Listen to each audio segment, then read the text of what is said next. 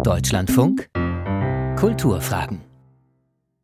Mit Anja Reinhardt herzlich willkommen. Die Krise ist der Normalzustand der modernen Gesellschaft, die ständig im Wandel ist, sagt der Soziologe Andreas Reckwitz, der vor fünf Jahren das Buch Die Gesellschaft der Singularitäten veröffentlichte, das sicher zu den wichtigsten gesellschaftsanalytischen Publikationen der Gegenwart gehört und der 2019 mit Das Ende der Illusionen die liberale Fortschrittserzählung einer Prüfung unterzog. Was diese Analysen nun mit Blick auf die Multikrise, in der wir uns befinden, Krieg in Osteuropa, Inflation, eine prognostizierte Rezession, Energieknappheit und Klimawandel zu bedeuten haben, darüber möchte ich heute mit Andreas Reckwitz sprechen. Guten Tag, Herr Reckwitz. Guten Tag, Herr Reinhardt. Vielleicht klären wir zu Beginn unseres Gesprächs nochmal, was eigentlich die Singularitätsgesellschaft ist.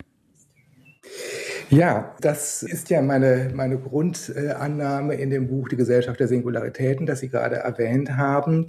Die Idee in dem Buch ist ja, eine Theorie der Spätmoderne äh, zu formulieren, das heißt, also mir geht es nicht um irgendwelche kurzfristigen Trends, sondern es geht mir um den längerfristigen Strukturwandel der Moderne, also den Modernisierungsprozess. Und ich denke, ähm, was man also seit den 1970er, 80er Jahren ungefähr beobachten kann, ist eben eine Veränderung, ein Wandel der zentralen Bewertungsformen, könnte man sagen, in der Moderne. Also in der modernen Gesellschaft, also seit der Industrialisierung und der Demokratisierung um 1800, haben eigentlich immer zwei große heute sagen, Logiken miteinander konkurriert, nämlich einmal eine radikale soziale Logik des Allgemeinen und auf der anderen Seite eine radikale soziale Logik des Besonderen. Also das Allgemeine etwa im Gleichheitsideal, der Französischen Revolution oder auch in den Standardisierungsbemühungen der Industrie, in der Industrialisierung.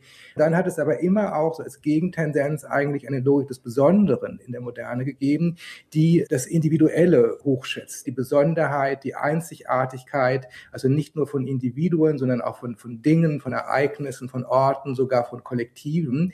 Und dann hat sich aber seit den 70er, 80er Jahren etwas Interessantes ereignet, nämlich dass diese Logik des Besonderen, also die Logik der Singularisierung, immer stärker geworden ist und dass sie in vieler Hinsicht sogar in den letzten Jahrzehnten strukturbildend gewirkt hat. Das heißt nicht, dass die Logik des Allgemeinen verschwunden ist, die gibt es natürlich weiterhin im Hintergrund, aber die Orientierung an der Besonderheit, an der Einzigartigkeit ist eigentlich immer stärker geworden und da gibt es auch verschiedene Faktoren, die da eine Rolle gespielt haben, also etwa die Selbstverwirklichungsrevolution, also gerade in der modernisierten Mittelklasse hat eine, spielt eine wichtige Rolle, also die Individuen folgen eigentlich nicht mehr so gerne den Pflichten, sie folgen dem Ideal der Verwirklichung des Selbst. Aber wir haben auch in der Ökonomie, in der kapitalistischen Ökonomie Tendenzen einer, man könnte sagen, Ökonomie der Singularitäten.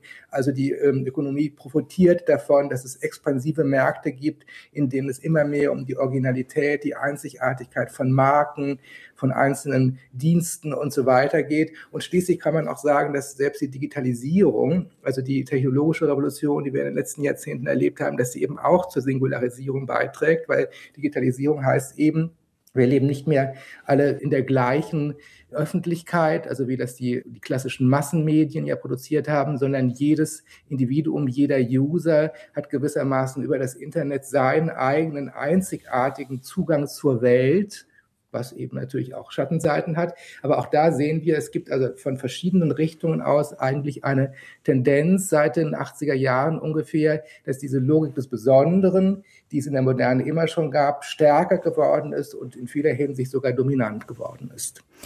Wenn wir jetzt noch mal auf die vielen Krisen äh, der Gegenwart schauen, die ich ja eben schon skizziert habe, gibt es da eine Veränderung in dieser Dynamik? Also Sie haben ja gerade gesagt, dass äh, diese Singularisierungsprozesse vor allen Dingen seit den späten 1970er Jahren stattgefunden haben. Jetzt befinden wir uns in einer Situation, wo man eben nicht mehr sagen kann, die Krise ist der Normalzustand der modernen Gesellschaft, sondern das ist eben eine Kumulation von Krisen, die es so seit Jahrzehnten sicher nicht mehr gegeben hat. Was bedeutet das also für diese Dynamisierungsprozesse? Ich meine, diese Frage ist natürlich nie einfach zu beantworten, weil wir ja in einem laufenden Prozess sind. Häufig ist es ja so, dass man erst in der Rückschau wirklich sagen kann, wenn ein neuer Strukturwandel stattfindet. Also ich würde auf der einen Seite eher zur Vorsicht raten. Also gerade auch was solche sehr schnelllebigen Diagnosen angeht, dass jetzt wieder ein neuer Epochenbruch ansteht. Äh, Keine Zeitenwende. Ja genau, eine Zeitenwende. Das war ja auch bei Covid-19 so. Als können wir schon sagen, es war so, weil wir die Covid-19-Krise ja vielleicht in vieler Hinsicht auch hinter uns haben. Aber auch da erinnere ich mich sehr gut vor zwei Jahren. Also es gäbe kein, kein Zurück mehr in die Welt äh, vor Covid-19. In vieler Hinsicht haben sich jetzt aber die Dinge auch wieder normalisiert. Aus soziologischer Sicht ähm, würde ich darauf hinweisen, also dass man diese Bedeutung einzelner Ereignisse nicht überschätzen sollte. Also es geht immer um den längerfristigen Strukturwandel, ob jetzt kulturellen Wandel, ökonomischen Wandel, technologischen Wandel. Und auch da gibt es natürlich nach einigen Jahrzehnten immer wieder Brüche oder entscheidende neue Phasen, ähm, aber die sind nicht unbedingt mit einzelnen Ereignissen zu identifizieren. In den letzten Jahrzehnten hat es ja auch immer wieder Krisen gegeben, zum Beispiel ökonomische Krisen. Es hat 9-11 2001 äh, gegeben, also den Anschlag auf das World Trade Center. Auch da hatten viele gedacht, also das ist jetzt der entscheidende Bruch kann man aber auch im Rückblick nicht sagen. Also insofern sollten wir da generell, also wenn es um solche längerfristigen Wandlungsprozesse geht, vorsichtig sein, also sich zu sehr auf die einzelnen Ereignisse fixieren, selbst wenn wir drin sind. Das ist die eine Seite. Aber die andere Seite ist, dass ich tatsächlich auch wahrnehme, dass sich bestimmte Dinge verschieben.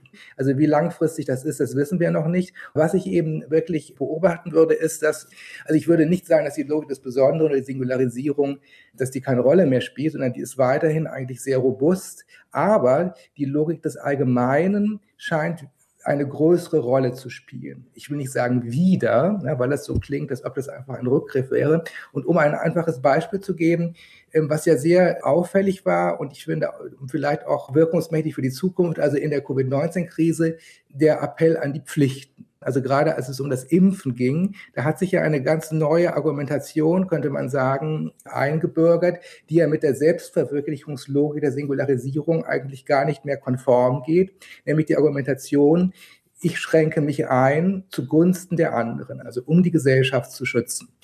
Und ich denke, ein gleiches Argument haben wir ja auch im Zusammenhang mit dem Klimawandel. Und das ist sicherlich etwas, was uns noch sehr viel länger beschäftigen wird als Covid-19. Auch dort ist ja die Argumentation, auch zum Beispiel durch die soziale Bewegung Fridays for Future, dass die Individuen sich einschränken sollen, dass sie auch verzichten sollen, eben zugunsten des Allgemeinwohls. Und das ist eine Argumentationsweise, also im Zusammenhang einer Logik des Besonderen erscheint das eigentlich gar nicht legitim, an das allgemeine Wohl zu appellieren. Aber nun auf einmal äh, sind solche Argumentationsfiguren wieder stärker geworden. Und ich denke, da sollte man genauer hinschauen, ob sich also hier die Logik des Allgemeinen in einer bestimmten Weise neu konstituiert und auch gerade im Zusammenhang mit den Krisen nicht eine neue Rolle spielt.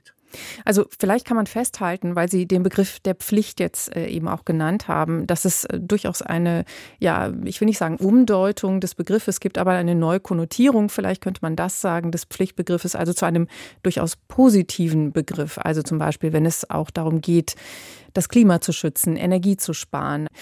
Sehen Sie das auch so? Ja, also es ist interessant, dass Sie sagen, eine Umdeutung in einen positiven Begriff, weil das ja voraussetzt, er war vorher ein negativer Begriff, aber er war eben ein negativer Begriff im Rahmen einer eben der Singularisierungslogik oder einer Dominanz der Kultur der Selbstentfaltung, in der Pflichten im Grunde störend erschienen. Also als Einschränkung der Rechte und auch der Wahlmöglichkeiten der Individuen. Also ja, ich würde sogar fast sagen, dass es fast so was wie ein Gebot des Misstrauens gab gegen Autoritäten vielleicht oder auch gerade in der Counterculture immer so was wie ähm, ein Postulat des Dagegenseins. Ja, genau. Also wenn man das auch sich nochmal kulturhistorisch anschaut, gibt es da ja auch eine interessante Doppelstruktur. Also auf der einen Seite, auch Sie haben jetzt gerade die Counterculture genannt, oder überhaupt die antiautoritären Bewegungen seit den 60er, 70er Jahren. Ich denke nur an diesen Sponti-Spruch, es ist verboten zu verbieten. Ja, das ist also auf der einen Seite. Und dann aber auch ja die neoliberale Politik, die ja selbst auch äh, im Grunde ein großes Misstrauen gegenüber sozialen Pflichten gehegt hat. Also von Margaret Thatcher, there is no such thing as a society, there are only individuals, also jedes Individuum ist für sich selber verantwortlich. Also auch aus verschiedenen Richtungen könnte man sagen, hatte man dieses Misstrauen gegenüber den Pflichten, in mancher Hinsicht vielleicht aus guten Gründen. Es geht ja jetzt nicht darum, das zu bewerten. Das war ja auch in vieler Hinsicht auch ein notwendiger Liberalisierungsprozess. Aber dass sich das jetzt verändert, ist wirklich interessant. Und dass ja auch gerade der Appell an die Pflichten, also auch gerade wenn der Begriff Pflicht gar nicht unbedingt verwendet wird, ja gerade auch aus ähm, Teilen der Gesellschaft kommt, die bisher eigentlich sehr stark auch die Verankerung in den Selbstverwirklichungswerten hatten. Also gerade an die jüngeren Generationen denken, die, das ist ja für Ältere teilweise auch sehr gewöhnungsbedürftig und ein neues Phänomen, die, gerade die jüngeren Generationen ja an diese Pflichten erinnern. Also Pflichten gegenüber der Allgemeinheit, gegenüber den kommenden Generationen und so weiter. Also Pflicht wird selber, man könnte sagen, einmal zu einem progressiven Wert. Also nicht zu einem konservativen, sondern zu einem progressiven Wert. Das Gleiche kann man im Prinzip auch über den Begriff des Verzichts sagen, oder? Auch da ähm, könnte man feststellen, dass ja seit den 70er, 80er Jahren also Verzicht äh, jetzt nicht besonders en vogue war, also auch im Zuge einer weiteren Sinne hedonistischen Kultur, auch wiederum einerseits munitioniert durch die Selbstverwirklichungsrevolution des Wertewandels und auf der anderen Seite aber natürlich auch durch den florierenden kulturellen Kapitalismus, Konsumentenkapitalismus, der ja auch an den Einzelnen appelliert, gerade nicht zu verzichten, ne, sondern das auszuleben, was einem wichtig ist. Auch das ist natürlich nicht verschwunden. Ich denke, da sollte man sich jetzt nicht der Illusion hingeben, dass wir hier einen kompletten Bruch hätten. Das gibt es ja auch weiterhin. Aber es gibt auf der anderen Seite auch diese zweite Ebene, so könnte man es vielleicht nennen, dass jetzt der Verzicht zumindest zu einer Option wird. Und zwar vor dem Hintergrund wiederum des Appells an die Pflichten. Das heißt, der Verzicht muss auch eingesehen werden. Das scheint mir ein ganz wichtiger Punkt zu sein. Es geht ja jetzt nicht um gewissermaßen Pflichten, denen man blind folgt oder einem Verzicht im Sinne einer klassischen Askese oder asketischen Logik, sondern der Verzicht soll einsehbar sein, auch für die Individuen. Das heißt, die Individuen sollen in einer bestimmten auch moralischen Argumentationen eigentlich zu dem Schluss kommen, dass es vernünftig ist, ähm, auf bestimmte Dinge zu verzichten. Also insofern sieht man natürlich schon, das ist eine postkonventionelle Moral. Also man handelt nicht einfach so, weil die anderen eben es auch machen, sondern man will aber schon das Ganze einsehen, man will die Gründe für diese Pflichten einsehen, also ganz wie in, würde man sagen, Kants kategorischem Imperativ. Ich will da etwas ins Spiel bringen, Herr Reckwitz, äh, was Ihr Kollege Heinz Bude, Soziologe in Kassel, bei uns im Programm gesagt hat, nämlich, dass es das Dilemma der Politik sei, keine Gewinne mehr zu verteilen, sondern Verluste zu verteilen. Und ich glaube, da äh, kann man wahrscheinlich schon sehen, dass das vielleicht ähm, ein historischer Bruch ist, denn die Nachkriegserzählung ist ja eigentlich genau das, das Verteilen der Gewinne. Wie würden Sie das bewerten? Ja, also das passt natürlich gut. Ich sitze ja im Moment an einem Buch, äh, jetzt schon seit längerem, eben gerade zu dem Thema Verlust. Also Verlust, die andere Seite des Fortschritts, wo es mir genau um diese Fragestellung, um dieses Thema geht. Also das Fortschritts, man würde sagen, die Fortschrittserzählung ähm, der Moderne ja gerade eigentlich darauf basiert, und zwar eben schon seit es die Moderne gibt, also seit der Aufklärung, dass Fortschritt Gewinn bedeutet. Ne? Also Fortschritt bedeutet Gewinn für alle, also ein Gewinn an, an Lebensstandard, an Lebensqualität, an Freiheit, an Gleichheit und so weiter. Fortschritt Fortschrittserzählung suggeriert immer, es gibt nur eine Richtung, nämlich nach oben hin zum Besser und zum Mehr. Ja? Und gerade diese Fortschrittserzählung, die stand ja auch zwischendurch mal in, in, starker Kritik, da gibt es ja auch ein Auf und Ab, aber gerade in den letzten Jahrzehnten war diese ja wiederum erstaunlich robust. Ne? Also auch nach dem Fall der Mauer in den 90er, in den Nullerjahren, also ich denke nur an Fukuyama, Ende der Geschichte und so weiter. Also die Vorstellung, das liberale Fortschrittsgeschehen geht eigentlich immer so weiter, quasi endlos. Und diese Vorstellung hat aber, denke ich, Brüche bekommen. Und wenn sich diese Brüche jetzt verdichten würden, dann allerdings würde man wirklich, meine ich, einem Wandel gegenüberstehen, von dem wir nicht genau wissen, in welche Richtung er gehen wird.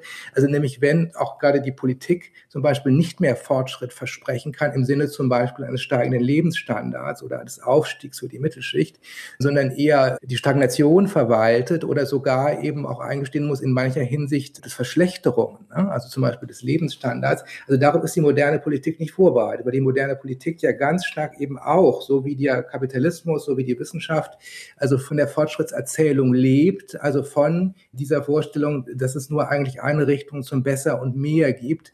Die Politik kann appellieren ähm, an den temporären Durchhaltewillen, also Stichwort im Gürtel enger schneiden, das hat es ja immer gegeben, also gewissermaßen temporärer Verzicht, aber mit der Aussicht, dass es danach wieder besser wird. Aber dass es dieses danach das Besserwerden gar nicht mehr gibt, möglicherweise, oder wenn das so wäre, und das ist ja im Zusammenhang mit dem Klimawandel durchaus möglich in bestimmten Bereichen, dann steht die Politik wirklich vor einem Problem. Also mit den Verlusten umzugehen, ist für die Moderne ganz generell eine prinzipielle Schwierigkeit. Ja, ich meine, der Klimawandel ist äh, eine Sache und äh, da würde ich sagen, ist zumindest die eine Seite, die extreme Seite, durchaus auch die Apokalypse, äh, jetzt mal so als die Spitze dessen, was auf uns zukommt. Auf der anderen Seite wissen wir natürlich auch nicht, wie dieser Krieg sich in Osteuropa weiterentwickeln wird. Was bedeutet denn das jetzt mit dem, was Sie vorher gesagt haben, für die Rolle des Staates? Also die Rolle des Staates ist, denke ich, jetzt wirklich herausgefordert und es stellt sich die Frage, ob der Staat auch seine Rolle neu definiert. Nicht? Also wir hatten ja im Grunde in den letzten Jahrzehnten, also auch wiederum seit den 1980er Jahren, Stichwort Neoliberalismus, äh, die Tendenz, dass der Staat sich eher aus vielen Funktionen zurückgezogen hat. Ne? Also er hat gewissermaßen das gesellschaftliche Leben der Ökonomie überlassen, den Individuen überlassen. Staatliche Regulierungsfunktionen sind zurückgebaut worden, auch im Zusammenhang mit der Globalisierung. Sehen jetzt aber in, in den letzten Jahren, insofern parallel auch zu diesem des Aufschwungs der Pflichtenethik in der Alltagskultur, von der wir vorhin sprachen, sehen wir auch, dass der Staat beginnt, seine Funktionen neu auszurichten. Einmal Stichwort Infrastruktur und dann das Stichwort Resilienz. Also einmal, der Staat beginnt wieder, sich um die öffentliche Infrastruktur zu kümmern. Also die öffentliche Infrastruktur hatte man eigentlich auch im Zuge des Neoliberalismus fast eher vorausgesetzt oder man hat sie privatisiert. Und jetzt sieht man aber, man braucht im Grunde solche allgemeinen Funktionen, die für alle zugänglich sind. Also Stichwort Gesundheitswesen. Das war ja jetzt in der Covid-19-Krise sehr deutlich. Oder jetzt auch im Zusammenhang mit der russischen Invasion in der Ukraine, dass bestimmte Sicherheitsfunktionen des Staates wieder wichtig werden. Also das Militär zum Beispiel bekommt auf einmal wieder eine neue Rolle. Also allgemeine Güter bemüht der Staat sich jetzt doch wieder mehr zur Verfügung zu stellen. Diese Infrastrukturfunktion des Staates scheint wieder wichtiger zu werden. Und ein zweites Stichwort Resilienz. Also das ist ja nun auch ein Begriff, der mittlerweile in verschiedenen Lagern und Diskussionen kursiert. Ich meine, der stammt ja ursprünglich aus der Psychologie. Ne? Also es geht darum, dass auch Individuen resilienter werden, also widerstandsfähiger werden.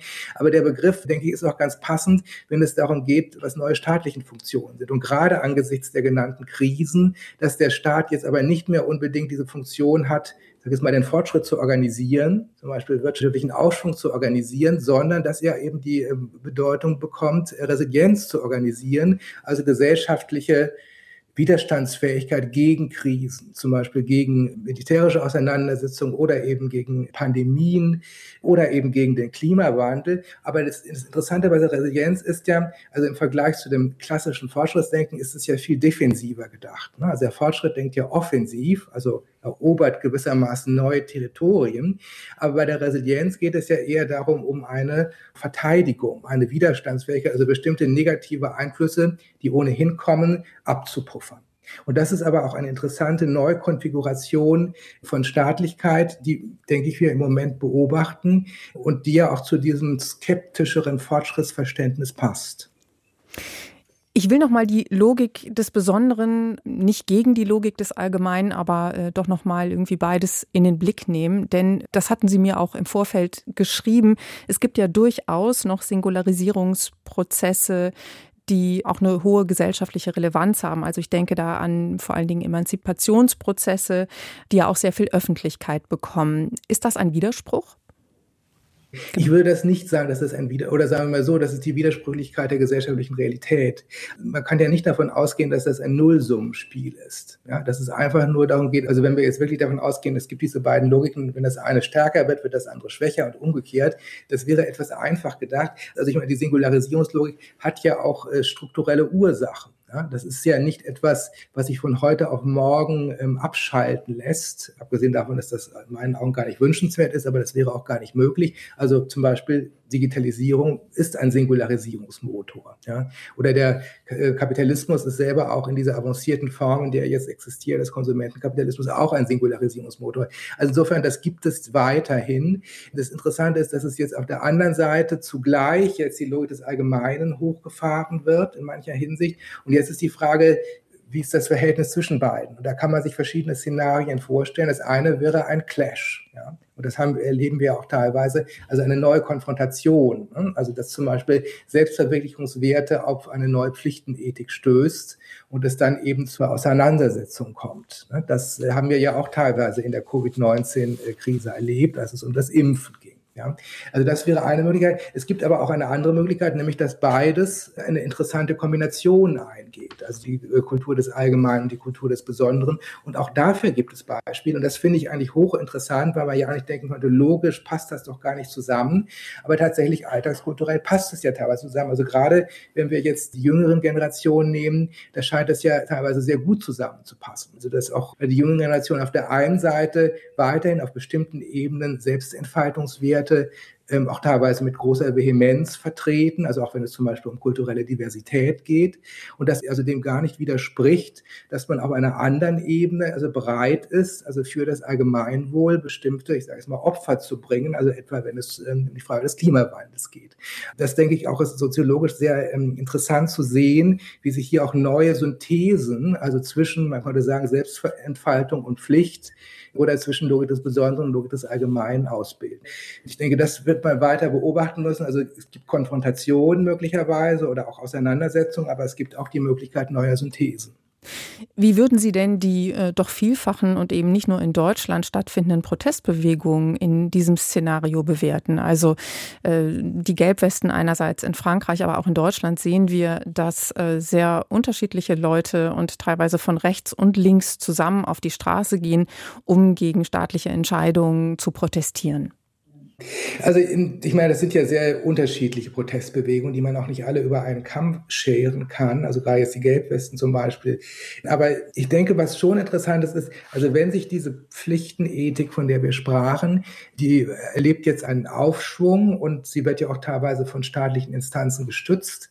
Aber es sind äh, nicht alle bereit, da mitzumachen. Ne? Und das scheint mir also auch der Punkt zu sein, dass also die Pflichtenethik selber polarisierend wirkt. Also es ist nicht, sind nicht alle Individuen bereit, sich da überzeugen zu lassen und sich in die Pflicht nehmen zu lassen.